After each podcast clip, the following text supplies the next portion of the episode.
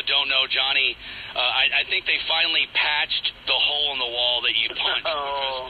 At one point, Johnny, the missed field goal the year that they the number one offense in the NFL was it. It was a long, long time ago, but you punched the wall, and there was a hole there, and they framed it and dated it and had had your name on it. And I know it was there for a long time. I believe they finally patched that hole and got rid of the uh, the plaque.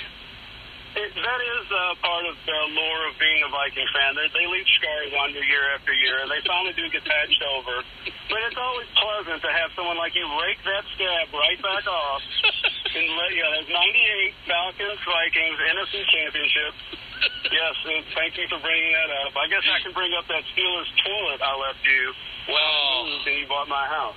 Uh, had to get a new toilet. Thank you. Whatever epoxy. Uh, Johnny, I bought his house, and he uh, he used some sort of epoxy and used the Steeler emblem and put it at the in the bath in the bottom of the toilet in the bathroom next to the bar, and um, Yes. I couldn't get that damn thing out, and I had to go to the bathroom on top of my Steelers uh, emblem for at least a half a season. So thank you for that. Yeah, yeah, Jackie was. She thought I did you a favor. She said, "Oh, he did it. Look, it's your teeth."